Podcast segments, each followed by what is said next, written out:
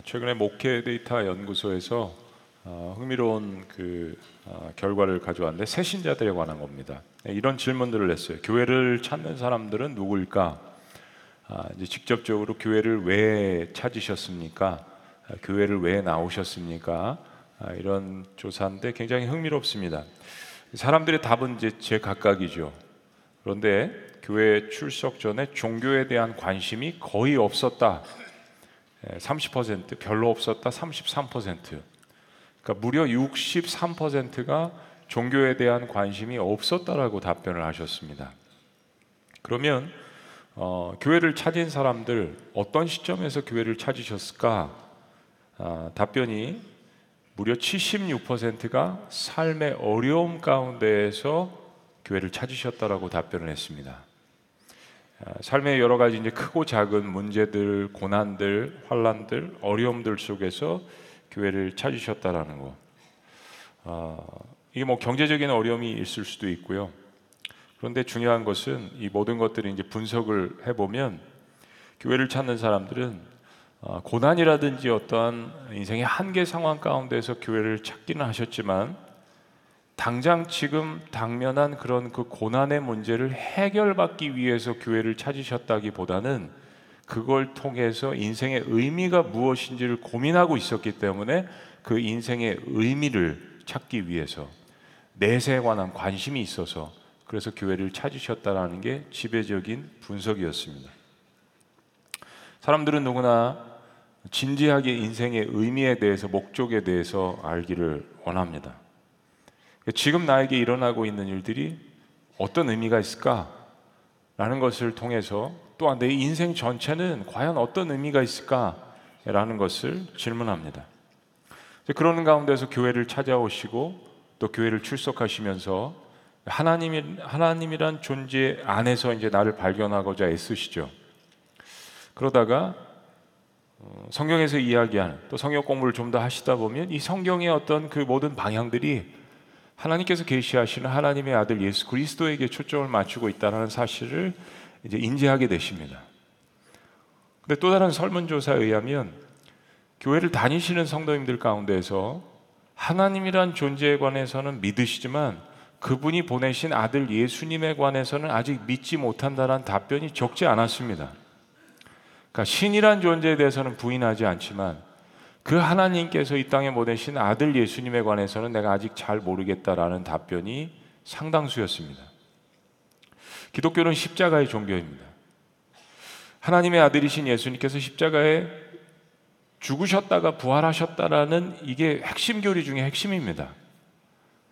그러면 하나님의 아들의 죽음이 도대체 나와 무슨 상관이 있단 말인가? 이게 너무 중요하죠. 예배를 드리는 사람들에게 있어서. 2000년 전 예수님 시대에도 사람들은 그걸 질문했습니다. 이 나사렛 예수가 하나님이 보내신 메시아인가? 어떤 위대한 선지자인가? 공공연한 소문처럼 하나님의 아들인가? 나와 무슨 상관이 있다는 이야기지? 어, 성경은 곳곳에 하나님의 아들이 십자가에 높이 들리실 때 하나님께서 영광 받으실 것이라는 것을 예언하고 증거하고 있습니다. 예수님께서 이제 스스로 그 말을 여러 번 하셨죠. 사랑하는 여러분, 이게 어떻게 가능할게요? 이게 이성적이지 않은 겁니다. 어떻게 자신의 아들이 죽어가는데 이것이 부모에게 영광이 되겠습니까? 그것처럼 마음 아픈 일이 없는데 더군다나 당시 가장 끔찍하고 고통스러워서 모든 사람들이 꺼리끼는 십자가형에 그것도 하나님의 아들이 신이란 존재가 처형을 당하는 그 모양새가 그게 어떻게 하나님 아버지께 신에게 영광이 된다는 이야기입니까? 그리고 이 십자가 사건이 기독교의 핵심이라면 도대체 그게 나와 무슨 상관이 있길래 내가 예배를 드린다는 이야기입니까? 우리 자신에게 오늘 질문을 해보는 겁니다. 이게 그토록 중요하다면 나에게 대체 어떤 의미가 있는가? 유다 총독 빌라도가 예수님에 대해서 무죄를 거듭 선언했음에도 불구하고 유대 종교 지도자들이 물러나지 않고 이 예수란 자는 국가 반역죄다. 반드시 십자가에 처형을 해야 된다. 그래야 당신이 빌라 당신이 가이사에게 로마 황제에게 충성된 종이다라고 협박을 합니다. 그들의 협박에 빌라도는 결국 예수님을 십자가형에 내어주고 맙니다. 누구보다도 예수님께서 무죄인 것을 알고 있는 권력자였습니다. 이제 드디어 예수님께서 십자가를 지시고 골고다 언덕으로 향하십니다. 히브리 말 골고다는 우리말로 해골이라는 그런 뜻입니다. 무시무시한 단어죠.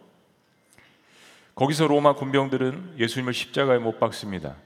양 다리를 모으게 하고 거기에 어마무시한 큰 쇠못을 대못을 박습니다.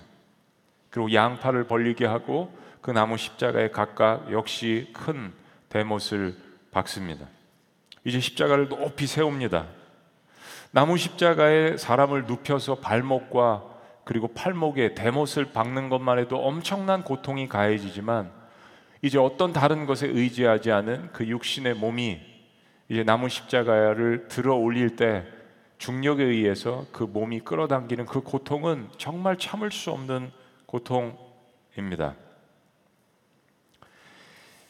예수님은 이 십자가의 고통에 무려 6시간이나 매달려 계셨습니다. 이날은 지금의 금요일 유대인들에게는 토요일 안식일을 준비하는 예비일입니다.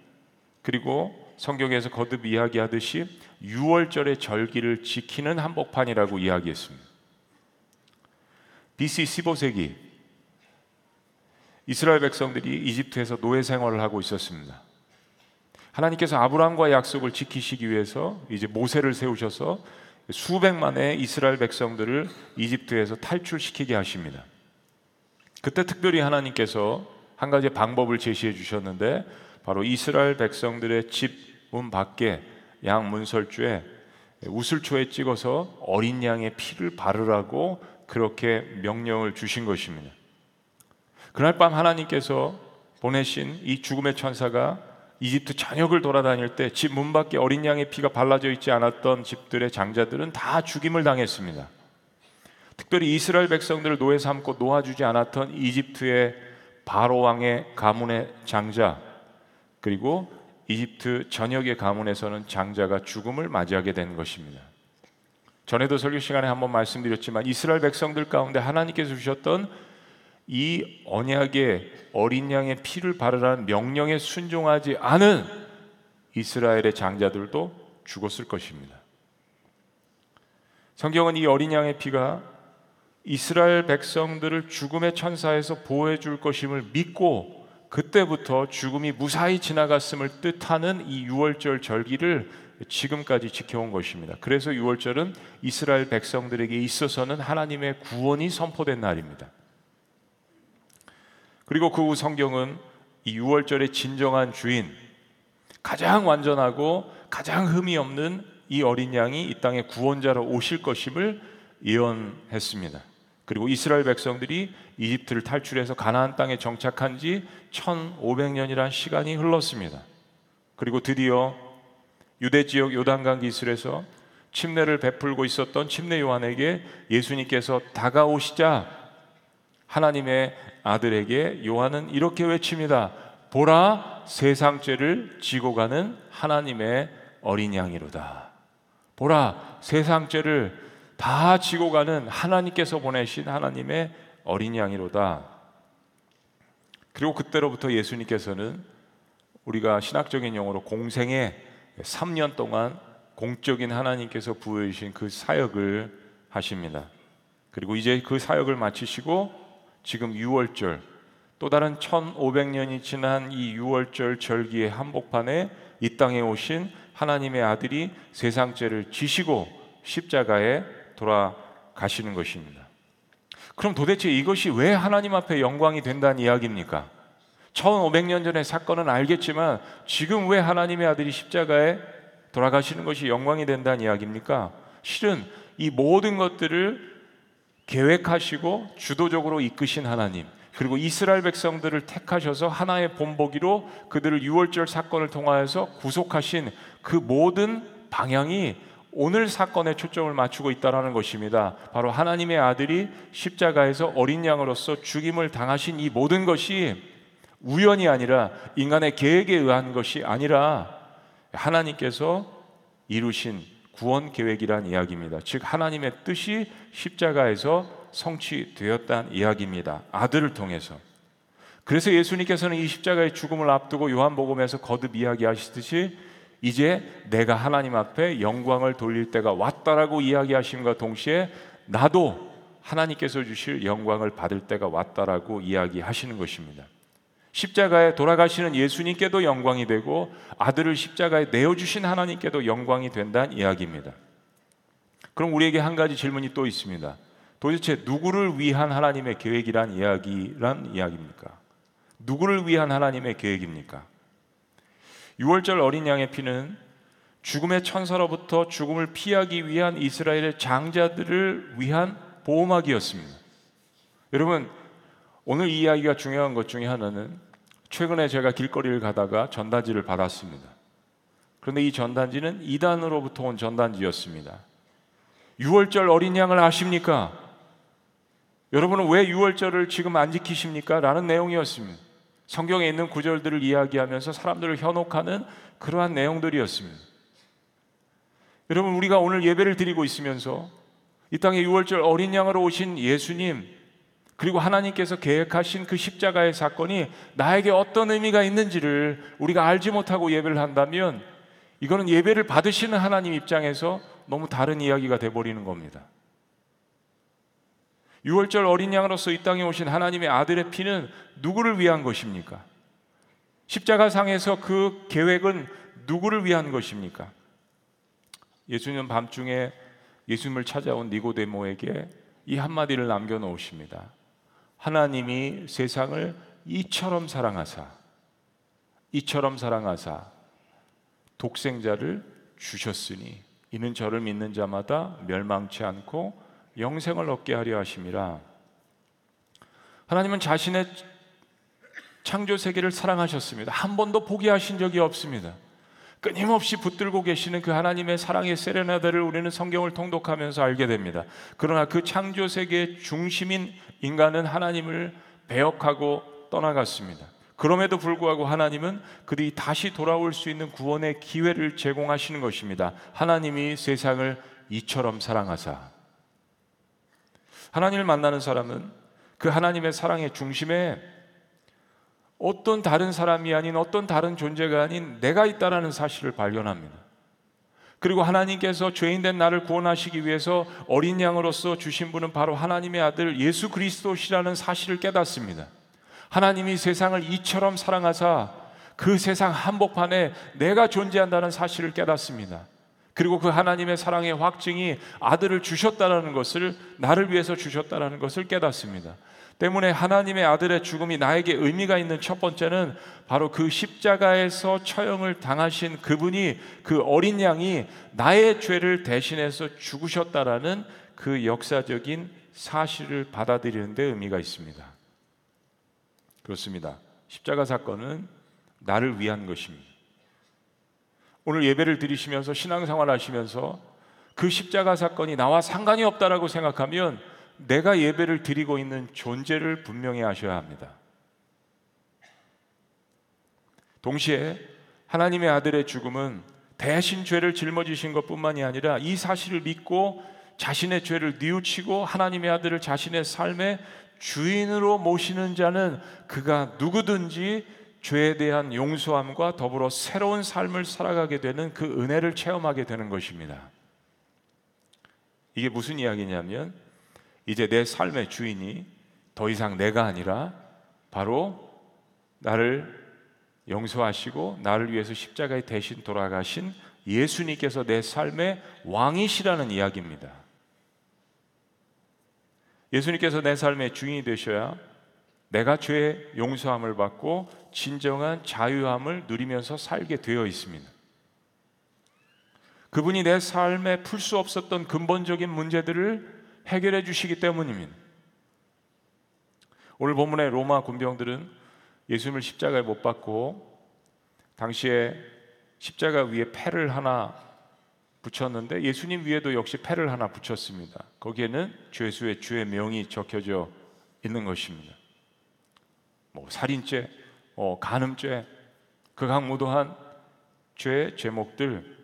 근데 예수님의 십자가 위에는 이렇게 써 있었습니다. 유대인의 왕, 유대인의 왕, 흥미롭게도 이 말은 모든 사람들이 알아볼 수 있도록 무려 3개 국어로 적혀 있었습니다. 히브리어 혹은 아람어 그리고 당시에 로마인들의 공용어인 라틴어 그리고 국제 상용어인 헬라말로 모든 사람들이 볼 수 있도록 적혀져 있었습니다. 유대 대제사장들은 축제를 벌이고 있었습니다.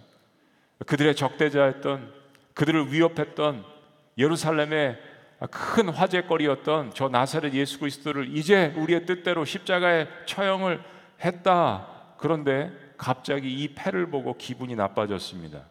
유대인의 왕이라는 말에 갑자기 마음 가운데 두려움이 들었습니다. 유대인의 왕이라는 말이 눈에 거슬렸습니다. 이걸 모든 사람들이 세 가지 언어로 계속 보고 있다라는 것에 섬뜩함이 들었습니다. 그래서 빌라도에게 이렇게 요청합니다. 21절 말씀. 다 같이 읽습니다. 시작. 유대인의 대제사장들이 빌라도에게 이르되 유대인의 왕이라 쓰지 말고 자칭 유대인의 왕이라 쓰라 하니 이렇게까지 예수님이 두려웠습니다.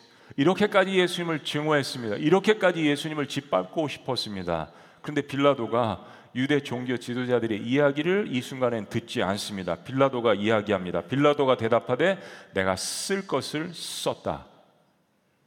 내가 쓸 것을 썼다. 예수님의 명패는 그대로 유대인의 왕으로 쓰였습니다. 구약 성경은 예수님께서 이스라엘의 백성들뿐만이 아니라 온 세상의 왕으로 올 것임을 예언하고 있습니다. 어떤 모양새든 예언이 성취된 것입니다. 고난이 여러분 삶 가운데 역사하시는 하나님의 뜻과 축복과 은혜를 막을 수 없다는 이야기입니다. 사형을 집행한 로마 군인들 자신들이 하나님의 아들을 십자가에 처형한 엄청난 일을 행한 것을 모른 채 예수님의 옷을 제비 뽑아 나누어 가지고 있습니다. 조롱하는 거죠. 이것 역시 성경에 예언이 되어 있습니다. 그들은 예수님의 옷을 탐내었지만 그들이 가졌어야 하는 것은 바로 예수님의 사랑 아니었겠습니까? 예수님은 심지어 십자가에 십자가형을 집행하는 그 사람들을 향하여서도 하나님 앞에 숨을 내쉬면서 이렇게 기도하십니다. 저들의 죄를 용서하소서. 저들은 저들의 죄를 알지 못합니다. 라고 기도하셨습니다. 예수님께서 이제 막 마지막 숨을 몰아내시고 계십니다. 그리고 자신의 육신의 어머니 마리아를 사랑하는 제자 가운데 하나인 사도 요한에게 맡기십니다. 보라 요한아, 이제부터는 내 어머니가 내 어머니라. 그리고 예수님 마지막 몇 마디 가운데 이제 이렇게 이야기하십니다. 28절 말씀입니다. 다 같이 봉독하십니다. 시작. 그 후에 예수께서 모든 일이 이미 이루어진 줄 아시고 성경을 응하게 하려 하사 이르시되 내가 목마르다 하시니. 오늘 여러분 가운데 목이 마르신 분이 있습니까? 인생이 고단하신 분이 있습니까? 왜 하필 예수님께서 십자가상에서 남기신 일곱 가지 말씀 중에 이 말이 들어갔을까요? 너무 중요한 의미가 있어서 우린 사순절 기간 동안 늘 이 말씀을 살펴봅니다. 내가 목이 마르다. 이게 나에게 어떤 의미가 있을까요? 왜 이 말씀을 남겨놓으셨을까요? 이 땅에 육신의 몸을 입고 오셔서 사셨던 하나님의 아들로서 이제 그의 사명을 다 마무리하시면서 우리 인생의 고단함을 한마디로 대표로 표현해 주신 것이 아니겠습니까? 내가 목마르다. 너희들도 고단하지, 목마르지. 동시에 아직 구원받지 못한 영혼들을 향한 어떤 영적인 갈망을 나타낸 것이 아닐까요? 내가 영혼들을 구원하기에 아직도 목이 마르다. 그리고 이제 마지막으로 하나님 아버지를 만나고 싶은 갈망에 대한 실은 우리 모두의 그 간구를 대신하는 것이 아닐까요? 마치 사슴이 시냇물을 찾기에 갈급한 같이 내가 아버지를 만나기에 목이 마릅니다.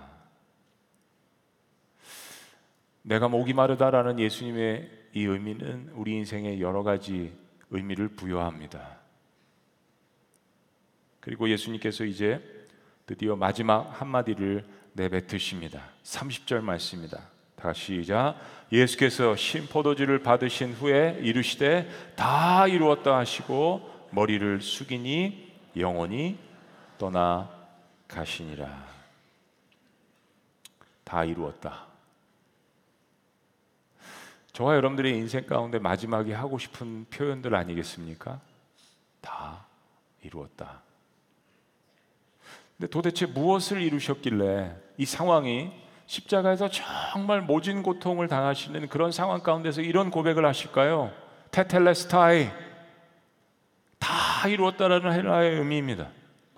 이 의미의 뜻은 성취되었다, 이루었다. 즉 예수님께서 이 땅에 오신 그 사명과 그 목적을 인생의 의미를 다 이루셨다는 의미입니다. 테텔레스타이. 그런데 이 테텔레스타이 다 이루었다에 또 다른 중요한 의미가 있습니다. 그게 뭐냐면 값을 다 치루었다라는 의미입니다.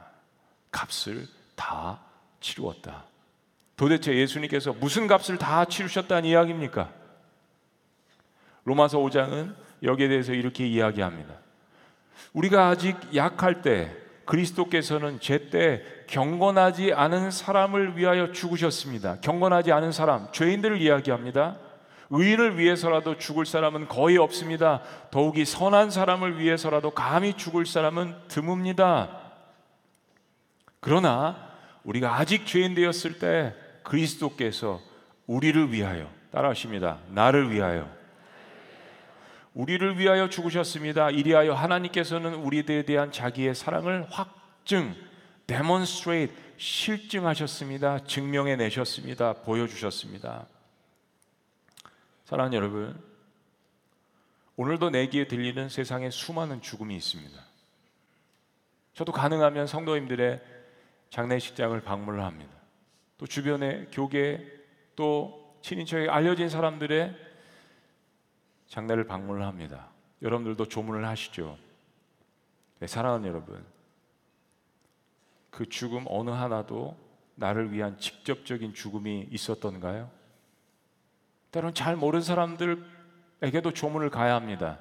그 사람은 모르지만 당면한 유가족들의 관계 때문에 수많은 조문을 여러분들은 인생 가운데 하실 것입니다. 그런데 단 하나의 인생이라도 가장 가까운 가족이라도 그 죽음이 나와 직접적인 연관이 있던가요? 네, 성경은 하나님의 아들의 죽음이 나의 생명과 직접적인 연관이 있다라고 말하고 있는 것입니다.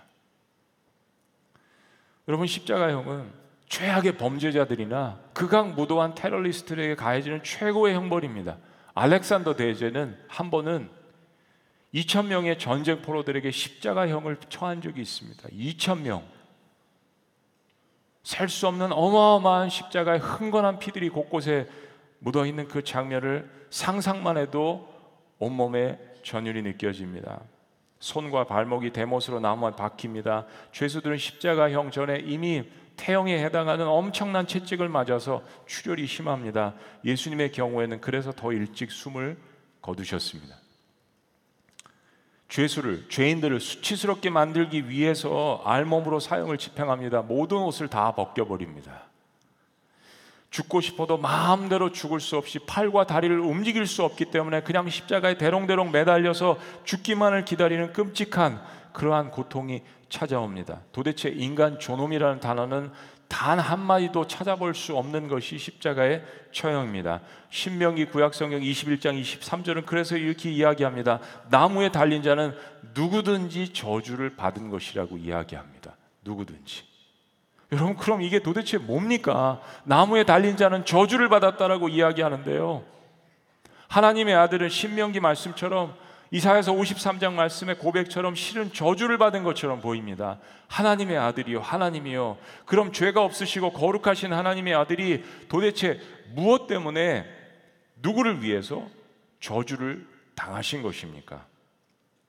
이어지는 로마서 5장 9절은 이렇게 이야기합니다. 그러므로 지금 우리가 그리스도의 피로 의롭게 되었으니 그리스도로 말미암아 하나님의 진노에서 하나님의 진노에서 구원을 얻으리라는 것은 더욱 확신합니다. 그렇습니다. 십자가 사건은 죄인들에 대한 하나님의 진노의 결과입니다. 그래서 신명기 말씀은 십자가에 달린 자는 그가 누구라도 저주를 받은 것이라고 이야기하는 것입니다. 바로 그 십자가 사건은 저와 여러분들이 우리 인간들이 받았어야 될 진노 그 저주를 예수 그리스도께서 온몸으로 막으시며 그 저주와 진노를 당하신 것입니다.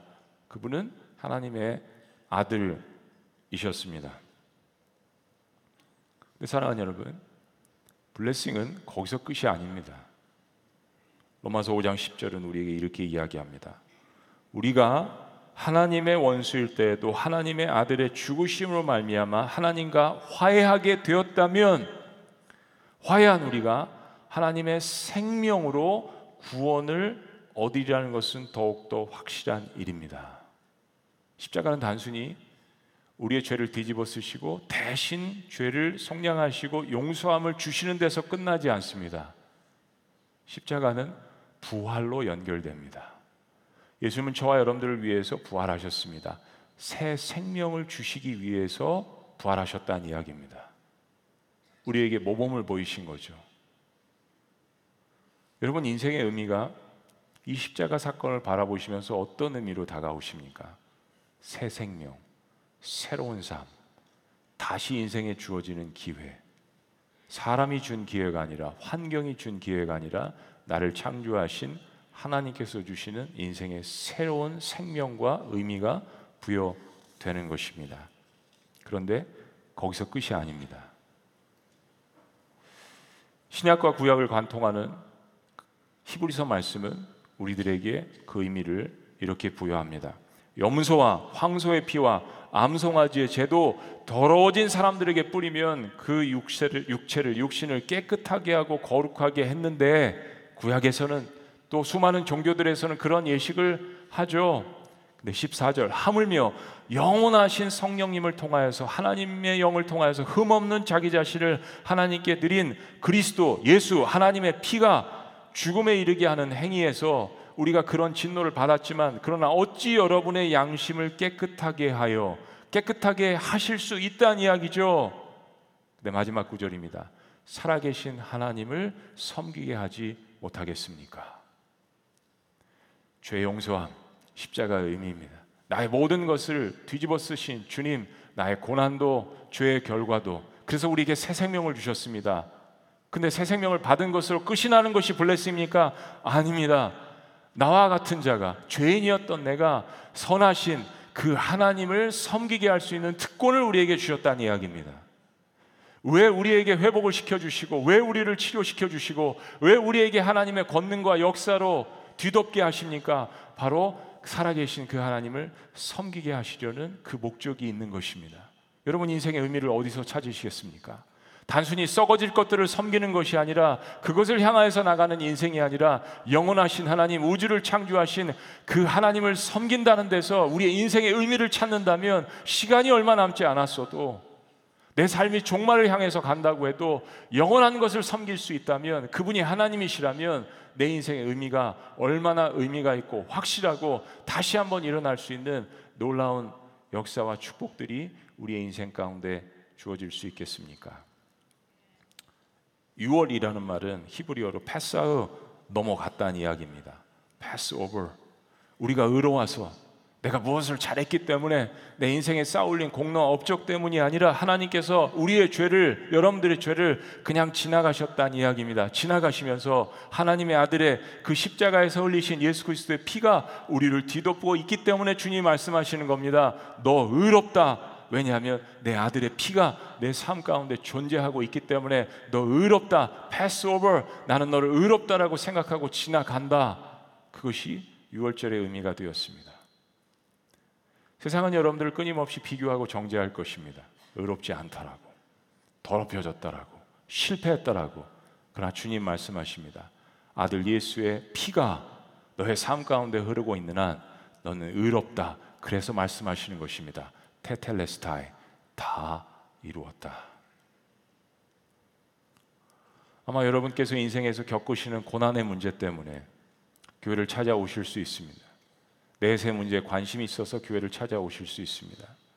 인생에 끝내지 못한 사명들 때문에 마음의 두려움과 마음의 여러 가지 갈등이 있으실 것입니다. 근데 실은 우리가 할 수 없는 풀 수 없는 문제들을 주님께서 테텔레스타에 다 이루셨다라고 이야기합니다. 나머지 인생의 것들은 부수적인 것들입니다. 새 생명이 부여됐습니다. 그럼 무엇을 위해서 살아가시겠습니까? 어떤 인생의 의미를 십자가에서 바라보십니까? 기도하시겠습니다.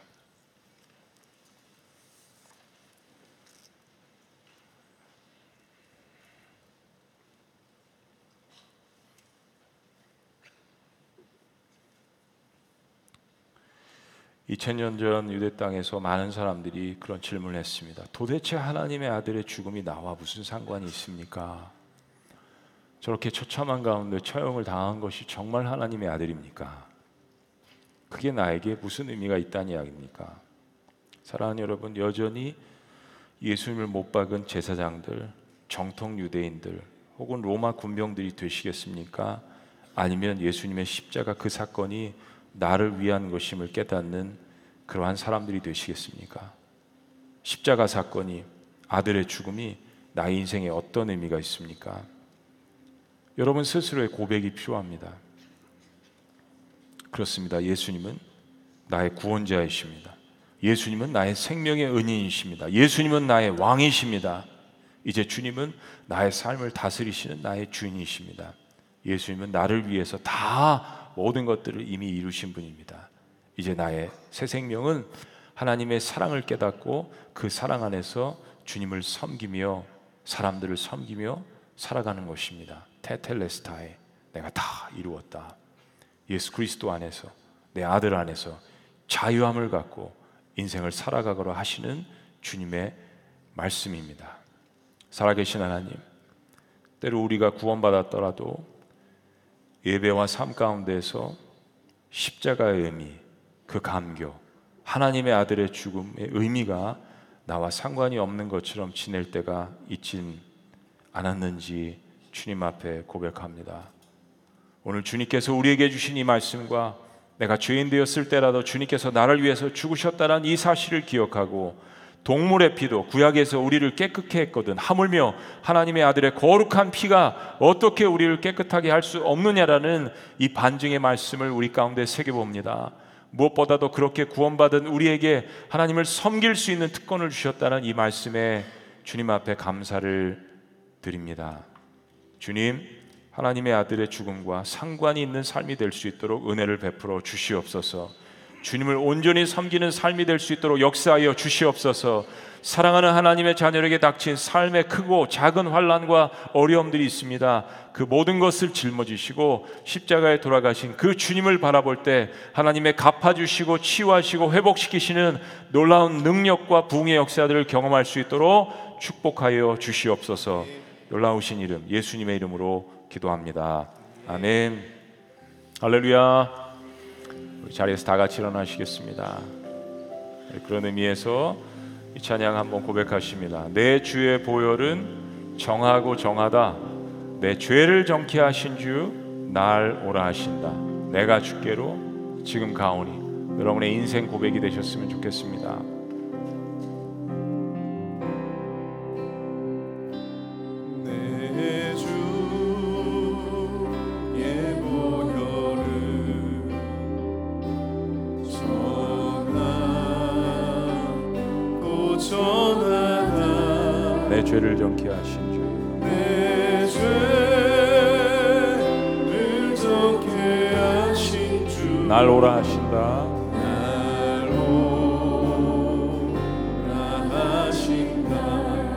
약하고 죄도 약하고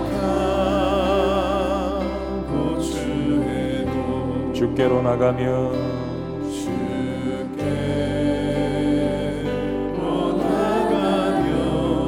주시고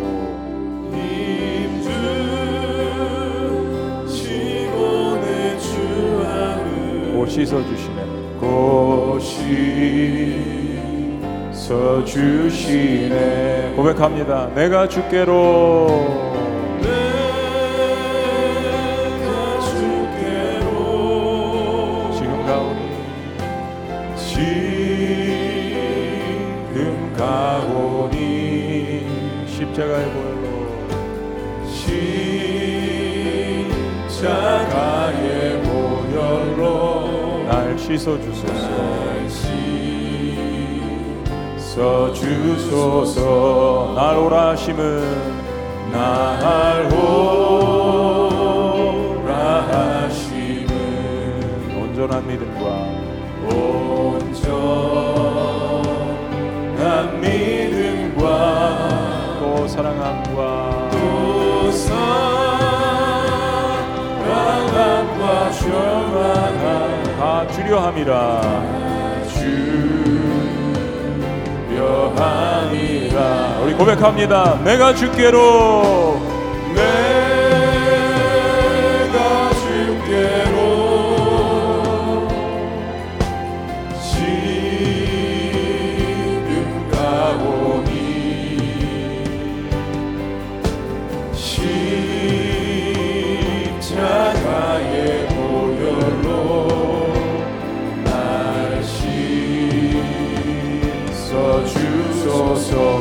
고백합니다. 그 피가 마음속에 그 피가 마음속에. 큰 증거됩니다. 할렐루야. 증거됩니다.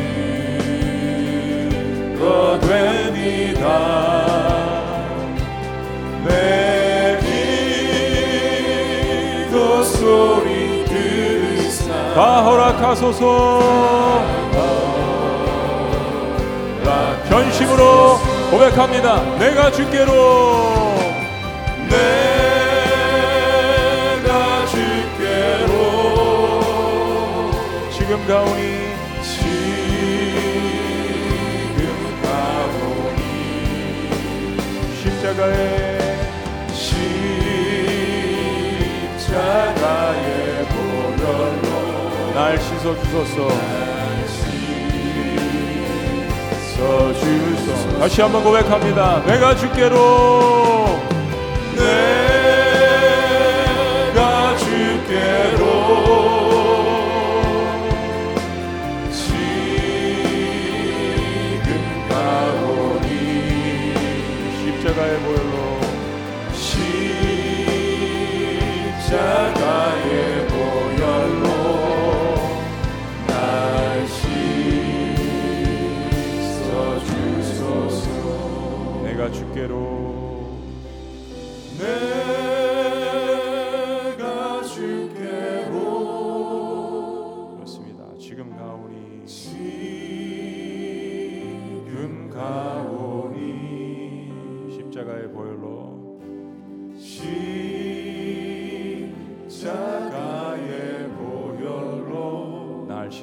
주소서 날 씻어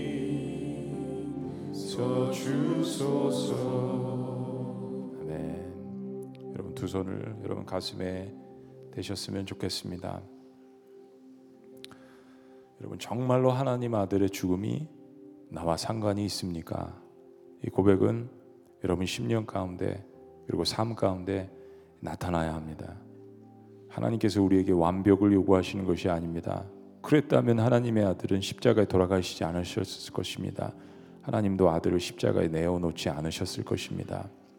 우리가 이미 죄인되었을 때 우리의 그러함을 다 아심에도 불구하고 동시에 우리가 고난 당할 때 우리의 모든 부족함과 허물을 아시는 상태에서 하나님께서는 아들을 내어 주시지 않았습니까? 그래서 말씀하신 것입니다. 테텔레스타이 다 이루었다. 오늘 정말 중요한 질문. 정말 하나님 아들의 죽음이 나와 상관이 있습니까? 내 자신에게 물어야 합니다. 그리고 그 아들이 예수님께서 나의 삶의 왕이십니까? 주인이십니까? 나에게 새 생명을 주셨습니까? 그리고 그 새 생명을 통하여서 하나님을 섬기고 예배하고 사람들을 치유하고 복음을 증거하는 그런 사람으로 주님께서 세워 주셨습니까? 다 이루었다. 여러분 주 안에서 이 말씀을 들으시고 자유하시기를 축원합니다. 살아계신 하나님, 저희들이 대강절을 맞이하면서 십자가에 돌아가신 예수님을 먼저 묵상해 봅니다. 왜 주님께서 이 땅에 오셨는지, 왜 십자가를 지셨는지, 아들의 죽음이 어떤 의미가 있는지 우리에게 말씀해 주시는 것 너무나도 감사합니다. 매 순간 우리의 삶 가운데 또 고난 가운데 어려움 속에서 환란 속에서 혼돈 가운데 삶의 의미를 잃어버리려고 할 때마다 십자가를 바라볼 수 있도록 축복하여 주시옵소서. 그리고 나를 위해서 부활하시고 새 생명을 주신 그 주님께서 인생의 새로운 의미를 주신 것을 다시 한번 발견함에 일어나는 하나님의 백성들이 다 될 수 있도록 역사하여 주시옵소서. 이제는 우리 주 예수 그리스도의 은혜와 하나님 아버지의 극진하신 사랑과 성령님의 감옥교통 역사하심이 하나님 아들의 죽음의 의미가 나를 위한 것임을 나를 속량하시기 위한 것임을 나를 구원하시기 위한 것임을 나에게 새 생명을 주시기 위한 것임을 내 인생의 왕이 되시기 위한 것임을 나를 통하여서 하나님을 섬기게 하기 위한 것임을 복음을 증거하기 위한 것임을 깨닫고 그러한 삶과 사역을 통하여서 하나님 앞에 영광 돌리기를 원하는 모든 백성들의 위대한 고백과 삶 위에 지금부터 영원토록 함께 하시기를 간절히 축원합니다. 아멘.